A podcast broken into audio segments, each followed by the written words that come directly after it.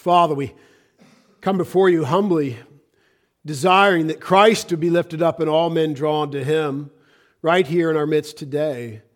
We thank you for his precious promise that where two or three are gathered in his name, he is there.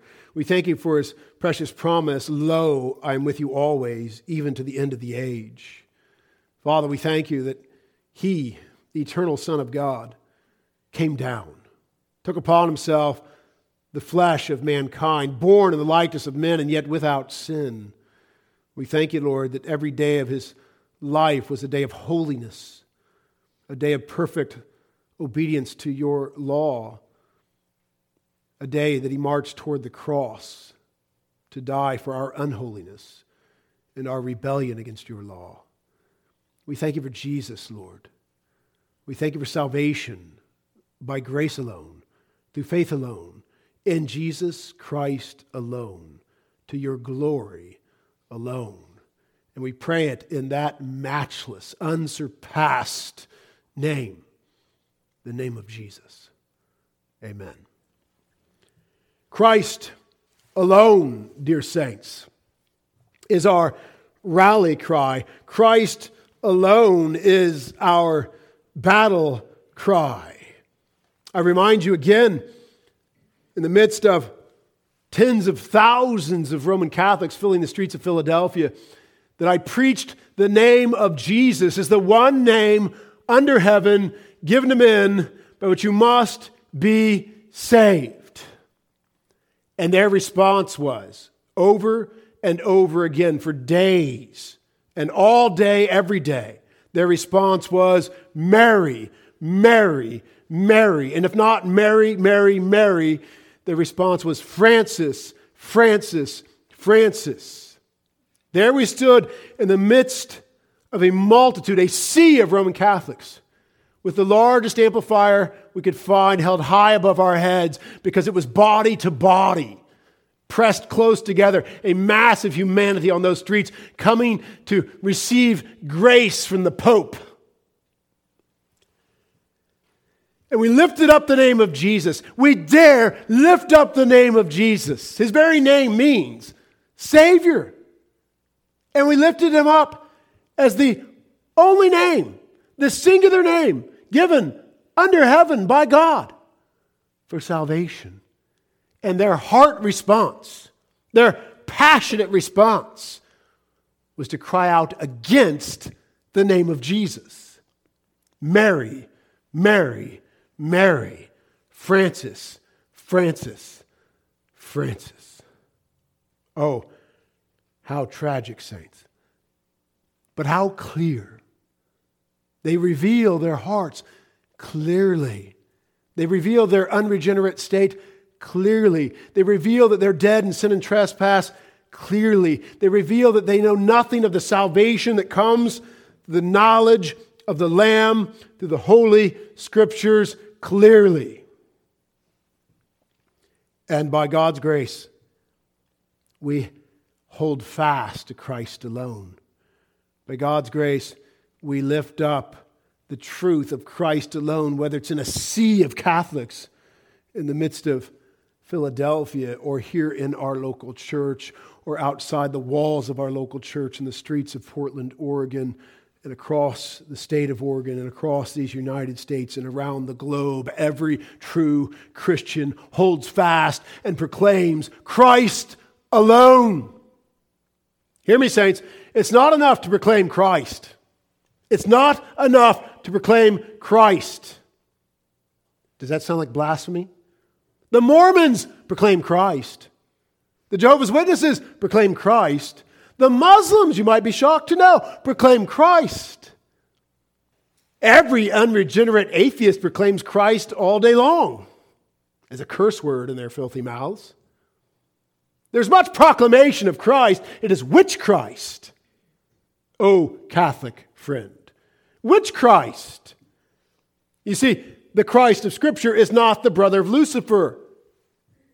The Christ of Scripture is not the Archangel Michael. The Christ of Scripture is not a prophet, but not God, not crucified, not resurrected on the third day. The Christ of Scripture is not a wafer. The Christ of Scripture is not at peace with Mary, the co-mediatrix. The Christ of Scripture is not at peace with baptismal regeneration. The Christ of Scripture is not at peace with purgatory, since he said, Tetelestai, and bowed his head and gave up his spirit. So which Christ are you referring to is a vital question. Which Christ do we preach? We preach Christ alone. We preach the Christ that demands to be preached as Christ alone. That is the Christ we preach. Turn your Bibles to 1 Corinthians chapter 1, and we'll find the Christ we preach there. In verse 18, for the message of the cross is foolishness to those who are perishing, but to us who are being saved, it is the power of God. So we have clarity that the message of the cross, the message of Christ's cross, the message of Jesus, the Christ, fully God, fully man, yet without sin, crucified for sinners, taking the fullness of the wrath of the Almighty that our sins deserve, pronouncing Tetelestai, it is finished, he paid the sin debt, bowing his head, giving up his spirit, being buried and resurrected on the third day, conquering sin and Satan and death on behalf of all those who repent of unbelief and put their faith in Christ as their Lord, believing in their heart that God has raised him from the dead, Romans 10:9. That cross, that truth is foolishness to those who are perishing. That Christ is foolishness to those who are perishing. For the message of the cross is foolishness to those who are perishing, but to us who are being saved, it is the power of God. To those of us who are being saved. You see, salvation is authored and finished by God. He calls, we come. We come, he holds us fast. He will not let us go. None will be lost from the hand of God. Verse 19, for it is written, I will destroy the wisdom of the wise and bring to nothing the understanding of the prudent. Where is the wise? Where is the scribe? Where is the disputer of this age? Has not God made foolish the wisdom of this world? The world wants wisdom. They want highfalutin arguments, theological, philosophical, and otherwise. But God gave us the simplicity of Christ, the simplicity of the cross, the simplicity of one word, Tetelestai, it is finished. In our pride, our intellectual pride, our religious pride, our philosophical pride, we don't want the simplicity of Christ and his cross and his Tetelestai. We aren't satisfied with that. And so we go searching the books of men, for the ideas of men, for the religion of men, and in that we will perish.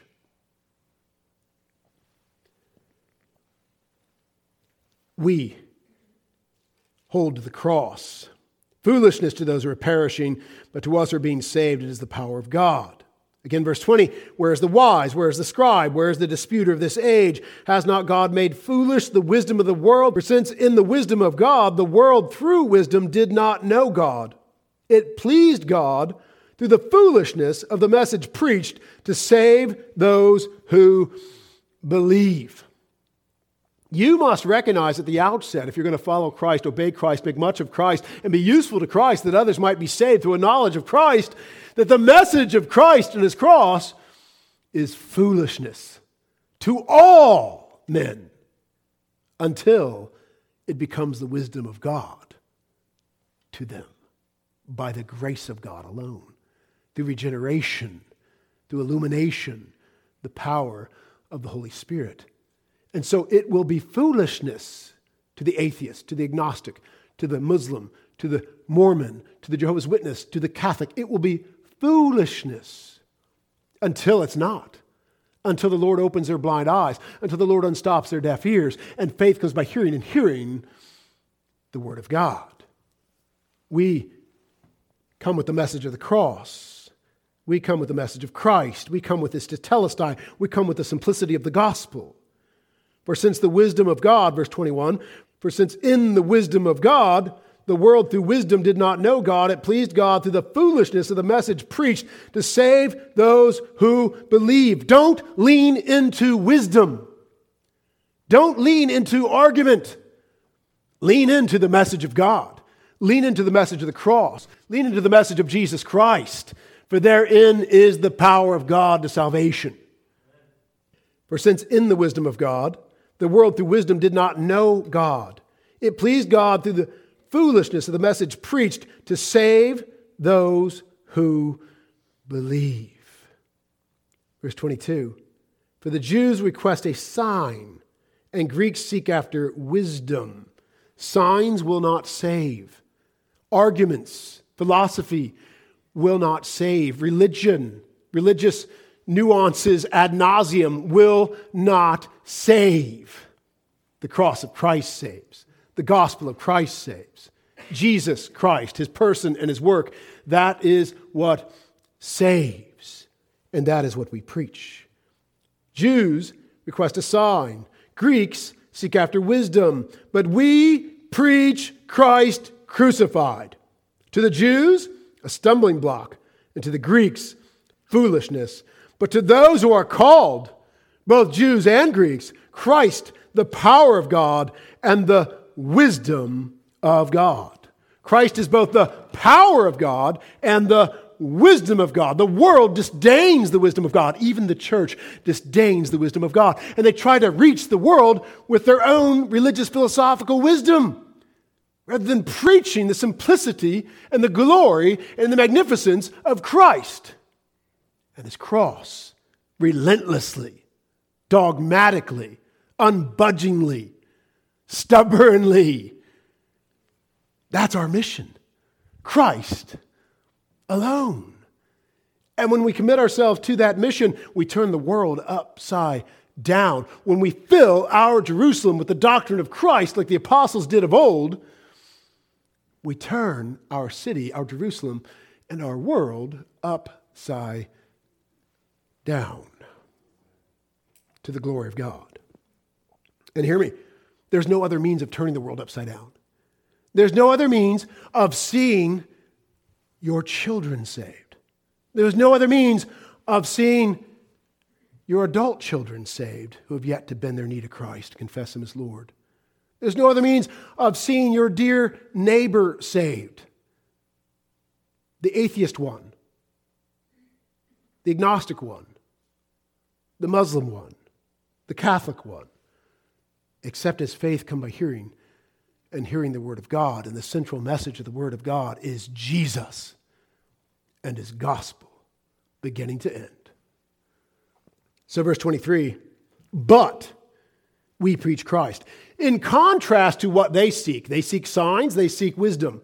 In contrast, but instead of, against that, but we preach Christ, crucified. To the Jews, a stumbling block, to the Greeks, foolishness, but to those who are called, both Jews and Greeks, Christ is the power of God and the wisdom of God. To the called. Let's take a moment and turn to Romans. Romans chapter 8. We dare not touch 9. That's entirely too dangerous. Romans chapter 8, verse 29. For whom he foreknew, he also predestined to be conformed to the image of his Son, that he might be the firstborn among many brethren. Moreover, whom he predestined, these he also called. And whom he called, these he also justified. And whom he justified, these he also glorified. He. God is the author and the finisher of our faith. It's the golden chain of salvation. It begins with his sovereign predestination. It finishes with glory. He predestined, he called, he justified, he glorified. Thus, sola de gloria. All glory goes to God. No glory goes to any pope. No glory goes to any priest. No glory goes to any church, Roman Catholic or otherwise. All glory goes to God. He is the author and the finisher of our faith. This is a sovereign call. an irresistible call. When you are called by the sovereign God of the universe, you come. And you'll never be let go. You will never ultimately depart. Not meaning you will not stumble. Not meaning that even David's horrific stumble might not befall one who is called of God, but meaning David's glorious repentance will follow said fall if it should take place, to the glory of God. And so we preach Christ crucified, to the Jews a stumbling block, to the Greeks foolishness, but to those who are called, we actually believe in the sovereignty of God. It's not just a doctrinal statement on a page. We believe it. We don't just call ourselves Reformed or Calvinists. We believe in God's sovereignty and salvation because the Scriptures declare it. We believe in God's sovereignty of salvation because the Scriptures also declare our total depravity, that no man seeks God, no man understands. They have all turned aside. Together they become unprofitable. No one does good, no, not one. We believe these things because the Scripture is clear. And thus to God be the glory in every salvation and in all salvation. And thus we can with utter confidence preach Christ crucified, that salvation is by grace alone, through faith alone, in Christ alone. Not in Christ plus the church, not in Christ plus priestly absolution, not in Christ plus baptism, not in Christ plus anything. Now, Rome likes to say, just so you know, this is their religious nuance, their satanic deception. Well, it's not plus Christ. It's all of Christ. This is just how Christ does it. No, it's all plus Christ. It's Christ alone, or it's plus Christ. It's Christ alone, or you have nullified grace, you who seek to be justified by law, Galatians 5:4. You've been estranged from Christ, cut off from Christ. They said Christ. They might have even thought Christ alone. But they definitely said Christ. Yes, we believe in Christ. We have faith in Christ. But they added circumcision. They added dietary restrictions. Oh, but you know, that's just part of how Christ works out our salvation. We're cooperating with. No, Paul came through the door and said, no, you have nullified grace. You are cut off. You are estranged from Christ. You are attempting to be justified by law. No, we're not. No, we're not. Says the priest, says the Judaizer in Galatia. No, we're not.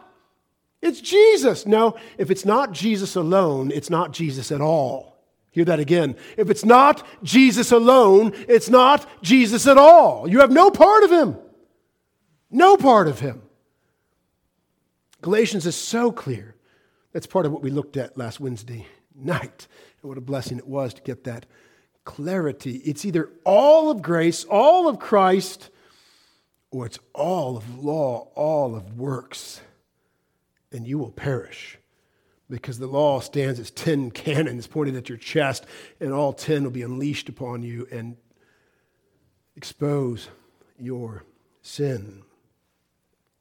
And so, in contrast to the Jews who want signs and the Greeks who seek after wisdom, we stubbornly, dogmatically, unbudgingly, passionately, joyously, lovingly, hear me, lovingly preach Christ. To preach anything else is hate.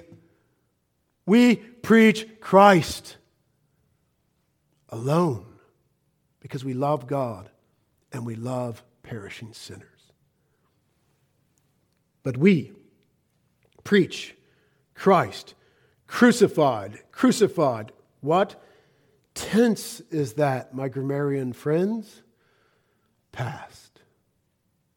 Tetelestai, it is finished. Crucified, it is finished. Past tense. It's not ongoing. We're not re-crucifying Christ in a non-bloody manner every day in Mass. We preach Christ crucified. To the Jews a stumbling block, to the Greeks foolishness. We get that. We get that. Nevertheless, we preach Christ crucified because we get this.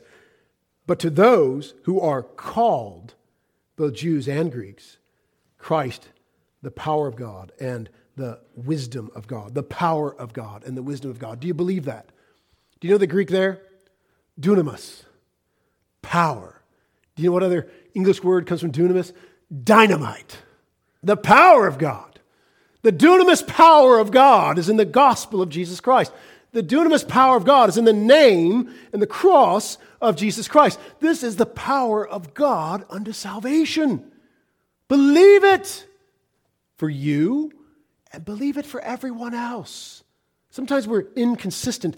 We believe it for ourselves, but then we go out there and we face an unbelieving world and we think, oh, this Goliath, Goliath Islam, Goliath Jehovah's Witness, Goliath atheism, Goliath Mormonism, Goliath Catholicism and its 1.23 billion adherents, this Goliath needs something special.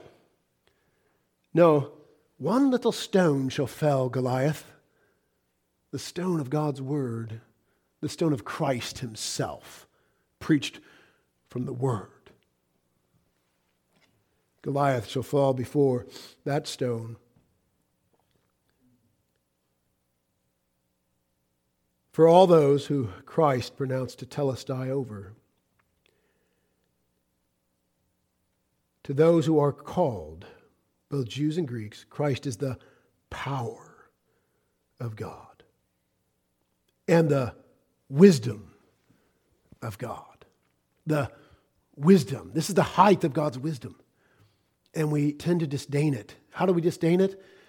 We lean into our wisdom. We lean into our argument.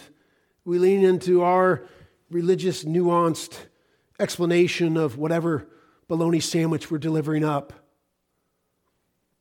Oh, that we would lean into Christ, lean into his cross, lean into the power of God's word, declaring Christ and the cross, making men wise for salvation through faith, which is in Christ Jesus. And lean in hard, lean in relentlessly.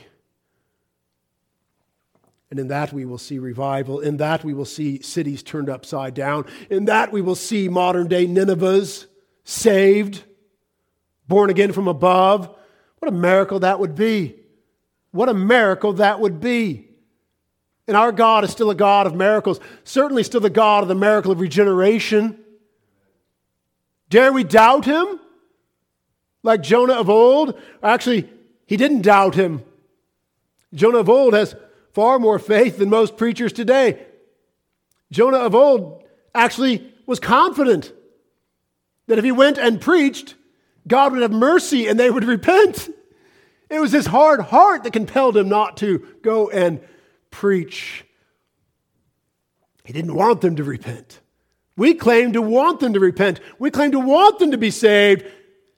And yet so often we will not lean into Christ and his cross, his gospel, and the power of his word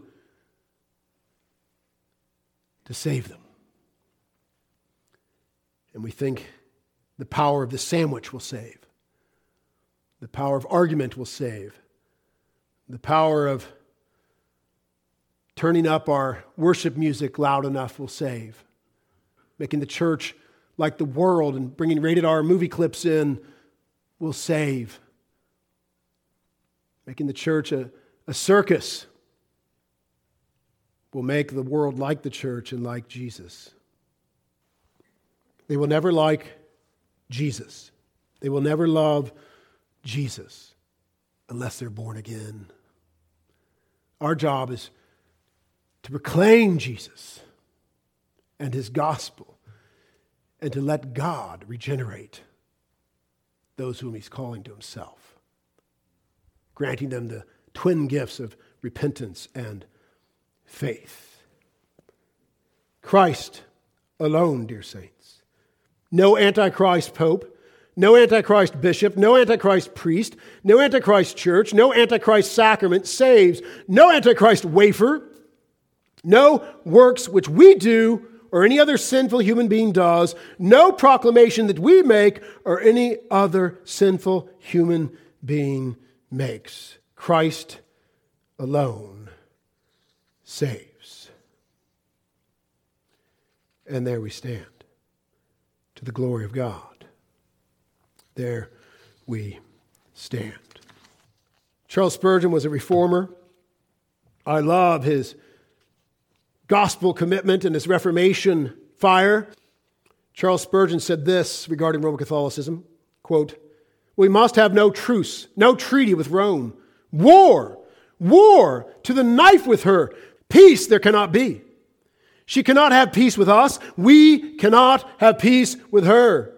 She hates the true church, and we can only say that the hatred is reciprocated." You say, "What, Pastor?" The hatred of the false church of Rome. Not Catholics.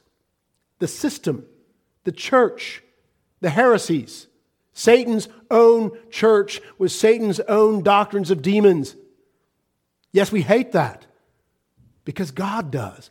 And God will cast the whole thing into hell.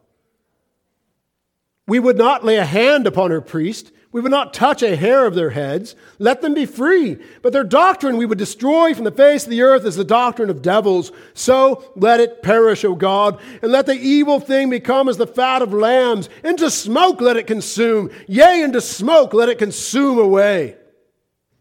He said elsewhere, "It is impossible that the Church of Rome must spread.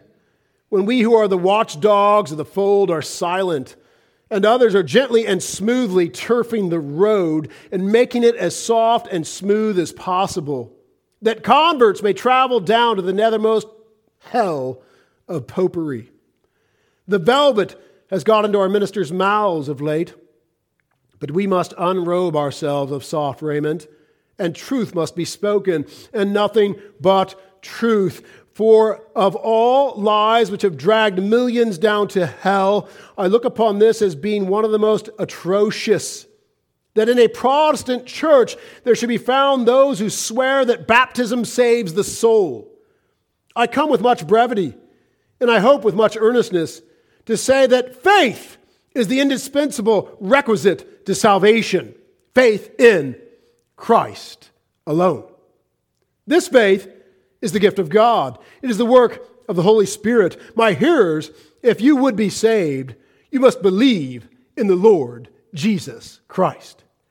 Let me urge you with all my heart to look nowhere but to Christ crucified for your salvation. Oh, if you rest upon any ceremony, though it be baptism, if you rest upon any other than Jesus Christ, you must perish. As surely as this book is true." Any church which puts in the place of justification by faith in Christ another method of salvation is a harlot church. End quote. Charles Spurgeon was a reformer. I love him. Oh, that God would raise up more like him in our day. Clarity is needed. Clarity. Again, I remind you that if you went across Portland, if you went across the state of Oregon, if you went across these United States, if you traversed the globe today on the Lord's Day and you managed to be there after the service of every church and you asked the saints coming forth who profess to believe the gospel of Jesus Christ, the genuine gospel, you asked them, "Are Roman Catholics going to heaven when they die?" The vast majority would say, "I'm not sure," or worse, "yes." Why is that? Because their pastors are not speaking and preaching with the clarity of Holy Scripture. The pastors are not speaking, teaching, and preaching with the clarity of Charles Spurgeon.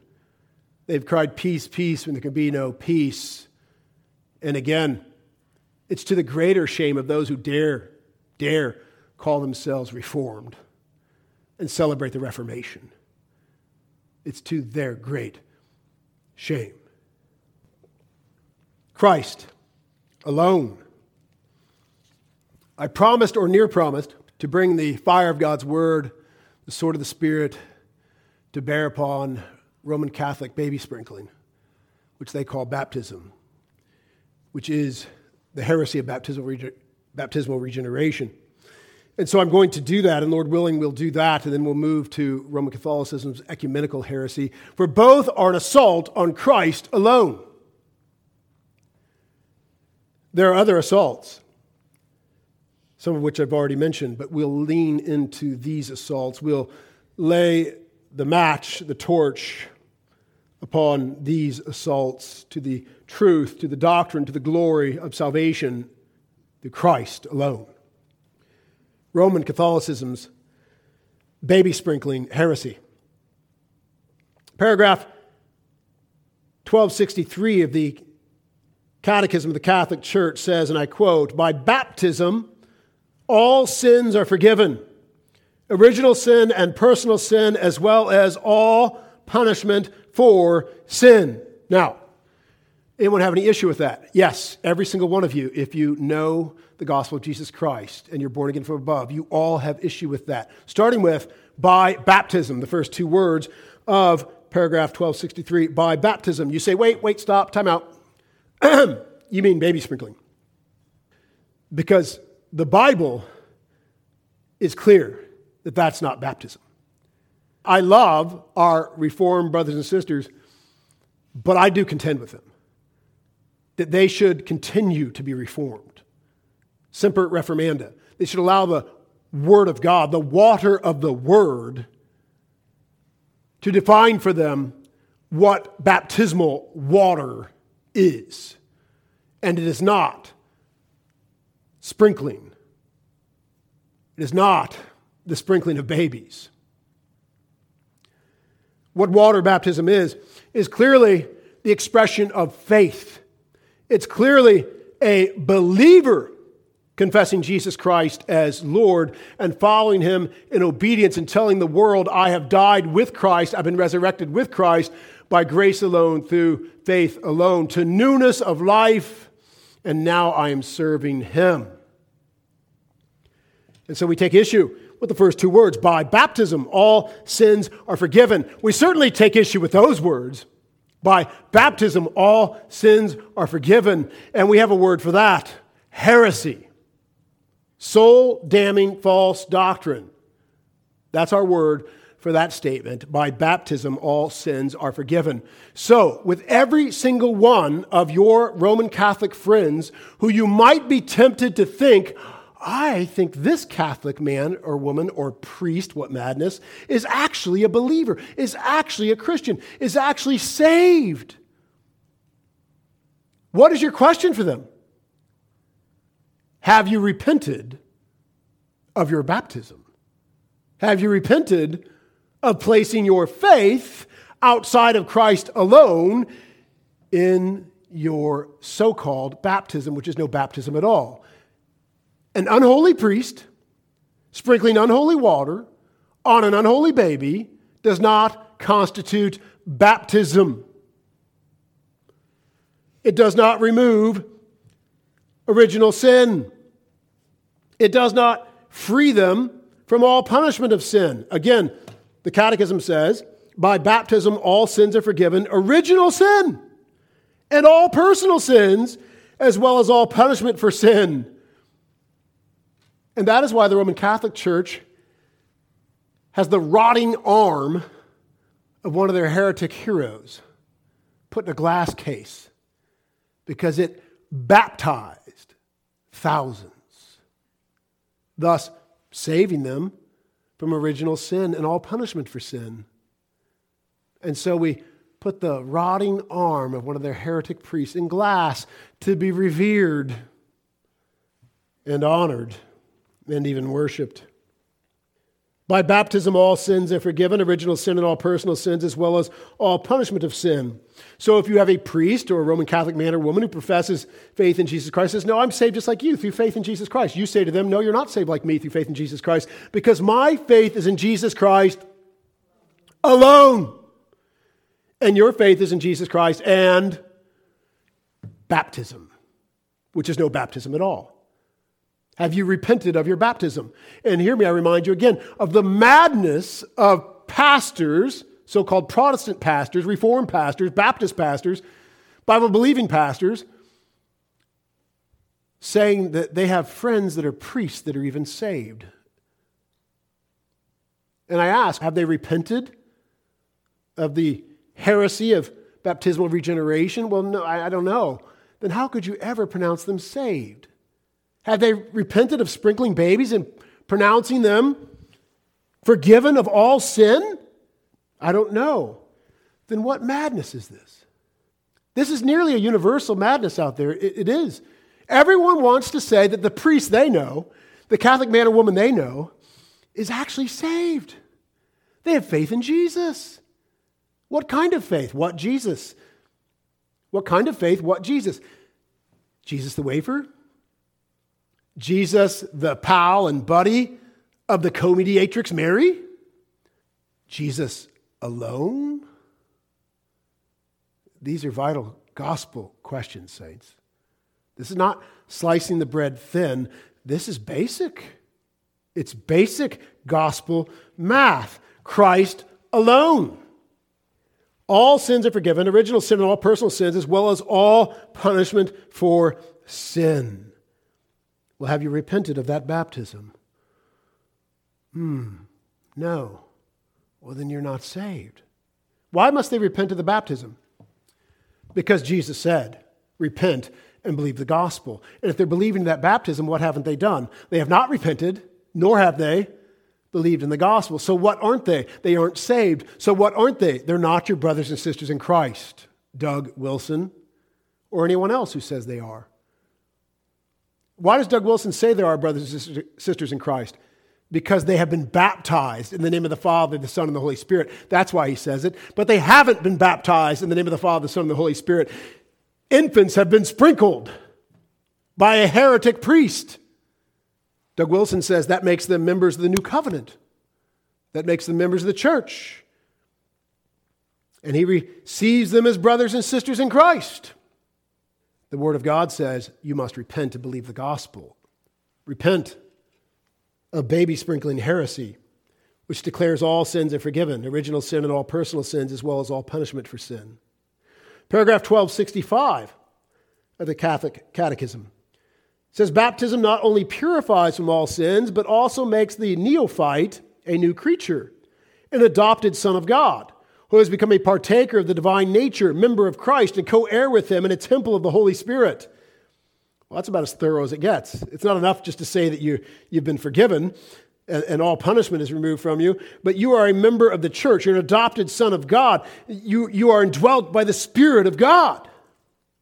And so again, our question for every Roman Catholic who professes to be saved by faith, just like you, I have faith in Jesus, just like you, or any professing Protestant, pastor or otherwise, professing evangelical Christian, pastor or otherwise, who says they have Catholic friends that are saved, is have they repented of that heretical baptism? Well, I don't know. Then how could you ever pronounce them saved? There are those that are close to the truth and yet still have not come to clarity in the truth yet, and they get pretty put out when I say there are no saved Roman Catholics. Whoa. How could you say that? Because if God has saved them, they're no Roman Catholic. If God has saved them, they're born again from above. If God has saved them, they're Roman Catholic no more. Amen? Amen. If God has saved them, it's not just what they did in their own intellectual powers. God has regenerated them.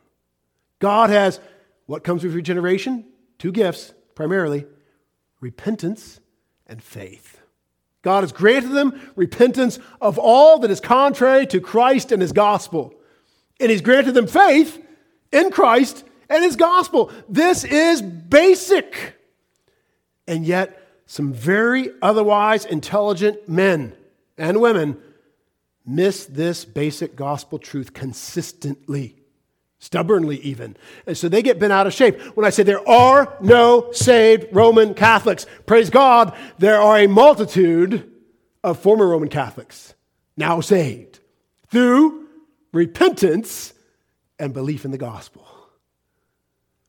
If they still are participating in heresy, if they're still trusting in sacraments that are contrary, opposed to the gospel of Jesus Christ, then they have not repented and believed the gospel.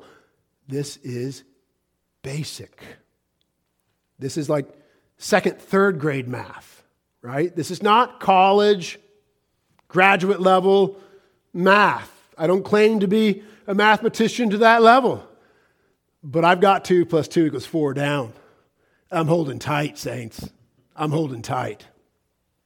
Paragraph 1213 of the Catechism says, quote, "Through baptism, we are freed from sin and reborn as sons of God. We become members of Christ and are incorporated into the church."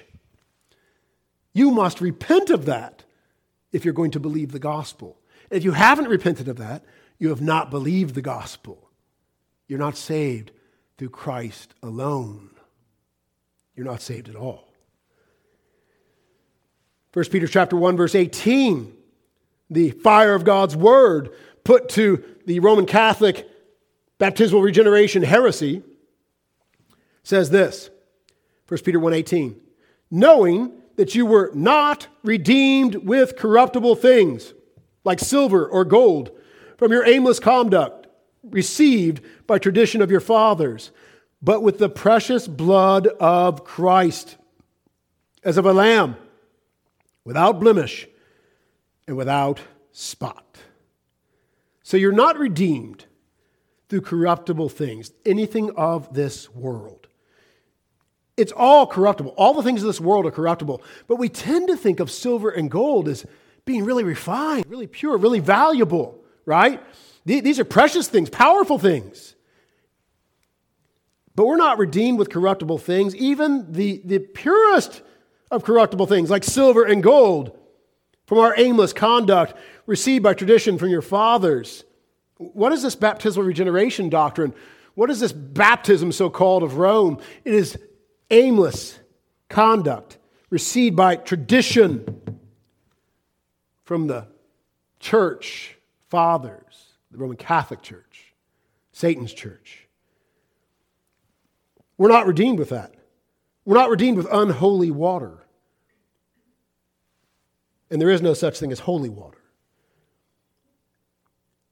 But rather, with the precious blood of Christ, the perfect, holy, holy, holy, precious blood of Christ. This is more precious, more pure, more glorious than anything this world knows of. And through that alone, we are redeemed. Through the blood of Jesus Christ, received by grace alone, through faith alone, in Jesus Christ alone. You must be warned that the Roman Catholic would say, yes, amen, the blood of Christ in the cup that we worship and drink for justification. They take their heresy of transubstantiation and interpret 1 Peter 1:18 through that. Revelation 5, verse 9. Take the holy fire of God's word to the heresy of Roman Catholic baptismal regeneration. Romans 5, verse 9. "You were slain and have redeemed us to God by your blood, out of every tribe and tongue and people and nation, by your blood." We're redeemed by the blood, not through the sprinkling of unholy water from the hand of an unholy priest. Colossians 1, verse 13, "He has delivered us from the power of darkness and conveyed us into the kingdom of His Son in His love, in whom we have redemption through His blood, the forgiveness of sins." Again, as you consider 1 Corinthians chapter 1, for the message of the cross, the shed blood of Jesus, fully God, fully man, is foolishness to those who are perishing. They want baptism. They want the priestly declaration that the infant is now a member of Christ's church and dwelt with the Holy Spirit, forgiven of original sin. In fact, original sin removed, forgiven of all sin, and out from under the condemnation of God. But we preach Christ crucified. 1 John chapter 1, verse 7, "The blood of Jesus Christ, His Son, cleanses us from all sin." Period. What does the Catechism of Rome say? the sprinkling of water from the hand of a priest cleanses us of all sin. There is no peace between the Church of Rome and the false gospel of Rome and the true Church of Jesus Christ and the gospel of Jesus Christ. Their infant sprinkling is a blasphemy of the blood of Jesus. 1 Corinthians chapter 1, verse 17. Christ did not send me to baptize, but to preach the gospel, not with wisdom of words, lest the cross of Christ should be made of no effect. For the message of the cross is foolishness to those who are perishing, but to us who are being saved is the power of God. There we have baptism and the cross put head to head. And the Apostle Paul says, I was not sent to preach baptism. I was not sent to baptize. I was sent to preach Christ. Why does he say that? Because there were those in the early church, just like there are those now in the Catholic Church, who were overemphasizing baptism, getting it out ahead of the gospel. And he says, oh, no. I'm not sent to baptize. I'm sent to preach the gospel. Now, he's not ultimately doing away with baptism. He's just putting it in its right place. We preach the gospel, for the gospel is the power of God to salvation. We preach Christ, for he alone saves. We preach his cross and his blood, for that alone saves. And when they are saved, born again from above, they've repented of unbelief and actually believed the gospel, then we baptize them as a celebration of what God has done, as a declaration of what God has done. Not as the power of God unto salvation. Titus chapter 3, verse 5. Not by works of righteousness which we have done, but according to his mercy he saved us, through the washing of regeneration and renewing of the Holy Spirit. Not by works of righteousness which we have done, or our parents have done, or the priest did on our behalf, but through the washing of regeneration and the renewing of the Holy Spirit, thus sola de gloria. And of course, the obvious, Ephesians 2, verses 8 through 10. By grace you have been saved through faith, and that not of yourselves. And hear me, baby baptism, baby sprinkling isn't even of the baby. We would have to add not of yourselves or your parents or the priest. If it's not of yourselves, then it's certainly not of your parents and the priest. By grace you have been saved through faith. Through what? Through faith. Your faith. You must repent of unbelief and place your faith by the grace of God in Jesus Christ alone. And thus you are saved, gloriously saved. By grace you have been saved through faith, and that not of yourselves. It is the gift of God, not of works, lest anyone should boast. For we are his workmanship, created in Christ Jesus for good works, which God prepared beforehand that we should walk in them. We are his workmanship. He is the author and the finisher of our faith. By grace, you have been saved through faith. Nothing of yourselves, that not of yourselves. It's the gift of God, not of works, not of priestly works, not of parental works, not of your works. By grace alone, through faith alone, in Jesus Christ alone are we saved. And there we stand. Do we have time to cover Roman Catholicism's ecumenical heresy? Well, we'll make time. It's really quite clear. It really doesn't take that much time. Or this will just be an introduction. So I preached a basic declaration of the biblical truth of salvation through Christ alone. We considered the scriptures to that end. We considered Rome's antichrist doctrines, where they bring in another Christ and they bring in another gospel. So it's not Christ at all, and it's not Christ alone. They've got a different Christ. The Christ is not in the wafer. He is seated at the right hand of the Father. The Christ is not at peace with Mary as a co-mediatrix. That's a false Christ. Any Christ is at peace with Mary as a co-mediatrix, because the Christ is the one mediator between God and men, the man, Christ Jesus. Amen. And yet Rome goes so much further, so much further. And most of our evangelistic endeavors, most of our preaching on the doctrine, the truth, the Reformation, sola, or Sola Christus, Christ alone, never goes so far as to touch Roman Catholicism's ecumenical heresy. And it's shocking heresy. It's shocking heresy. It's obvious heresy. It's easy to expose. I told you we don't have to go into all the complexities and nuances of Rome's false teaching. There are great, horrific boulders of heresy sitting on the surface of the earth. And this is one of them. And it's undeniable. And so when someone says, oh, I know a Roman Catholic is saved, have they repented of Roman Catholicism's ecumenical heresy? What do you mean? Is going to be their answer more than likely. Oh, here's what I mean. Here's what I mean. Paragraph 1129 of the Catechism of the Catholic Church, quote, the Church affirms that for believers, the sacraments of the New Covenant are necessary for salvation. Sacramental grace is the grace of the Holy Spirit, given by Christ and proper to each sacrament. For believers, there is a distinction there.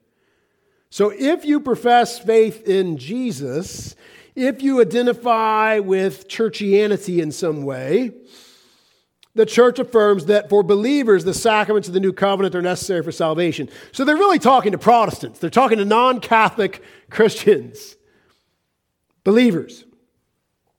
For you, the sacraments of the New Covenant are necessary for salvation. Get back under Rome's skirt. Get back in here.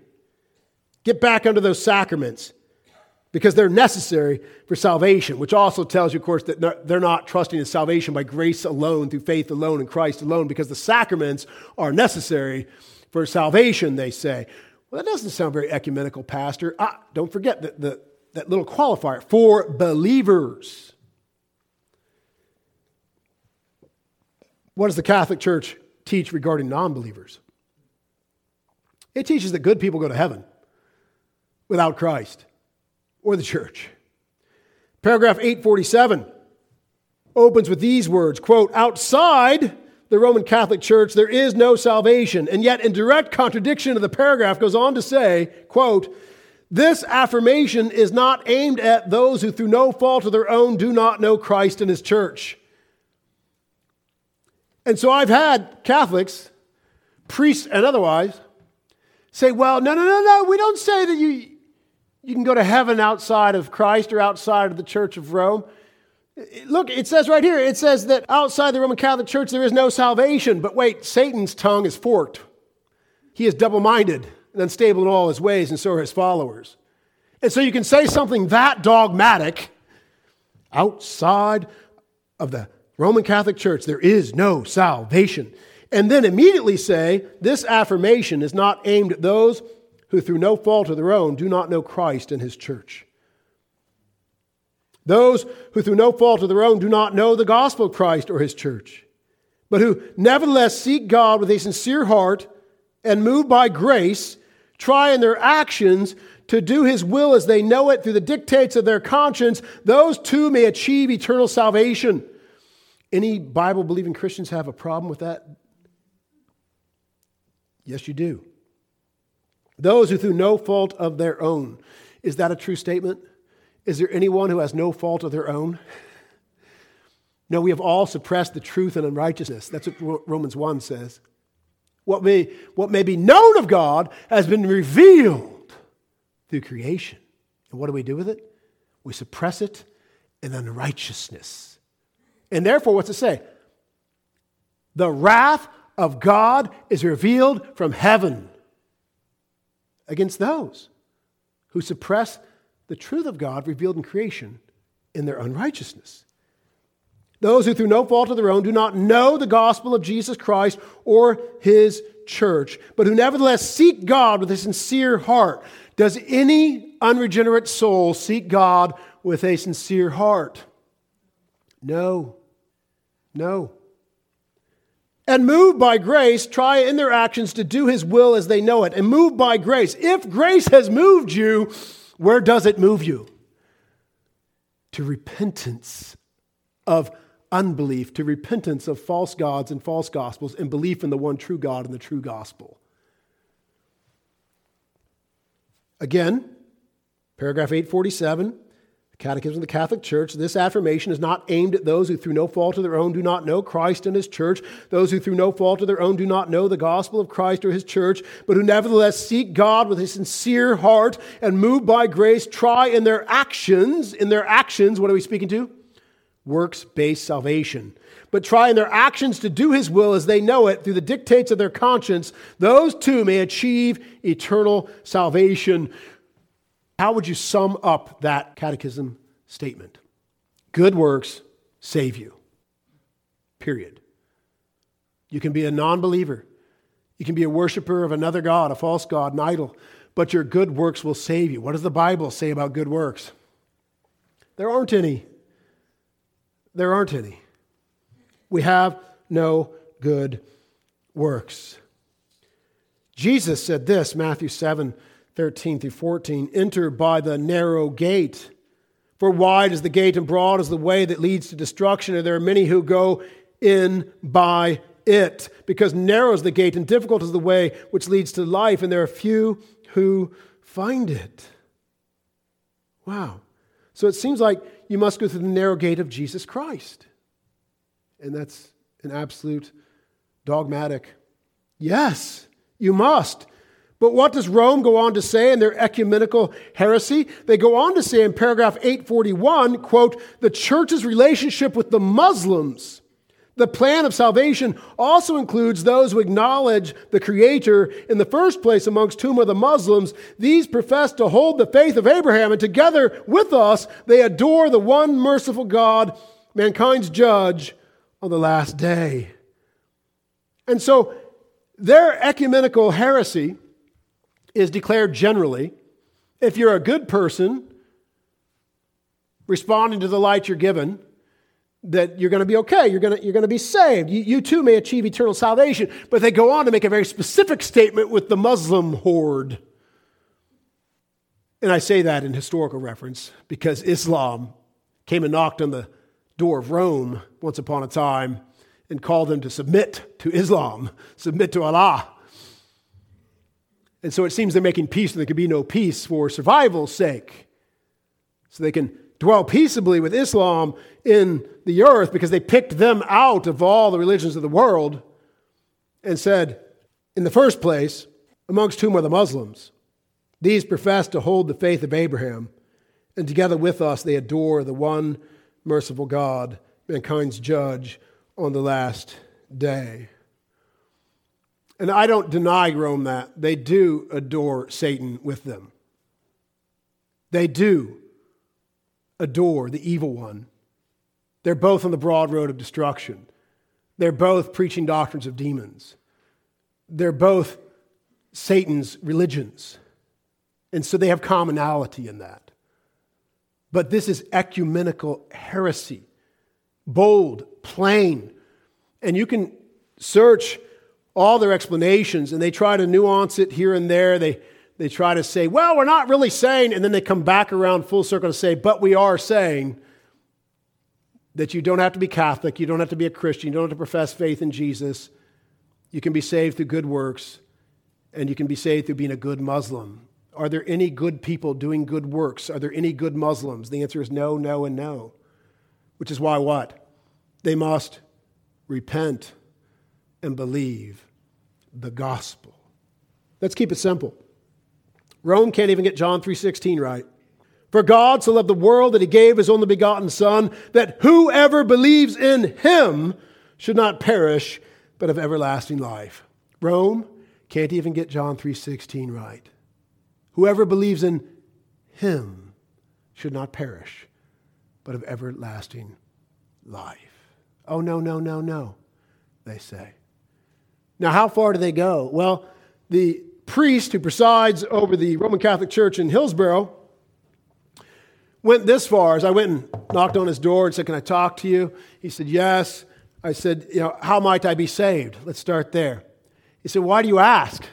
I said, "Well, because it seems the Bible is clear that we've all sinned and fallen short of the glory of God, and the wage of sin is death and hell. So how might I be saved?" "Well, why do you feel under such burden of sin?" He was trying to talk me out of feeling like I wasn't saved outside of faith in Jesus Christ.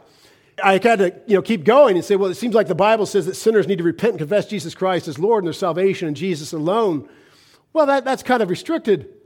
I had to say, "Well, it seems like the Catechism that I've been reading, it says that broad is the way unto glory, and there's salvation outside of Jesus Christ." "Yes, isn't the grace of God wonderful?" No, the grace of God compels you to repentance and faith in Jesus Christ. And it got to where I pointed at the potted plant sitting between us on the table, and I said, if I place my faith in this potted plant, and I'm sincere, as the Catechism says, and I'm responding to the light that I've been given, and I place my faith in that potted plant, and I worship that potted plant as my God, will I be saved? And he said, "Yes," with a great big smile and warm heart.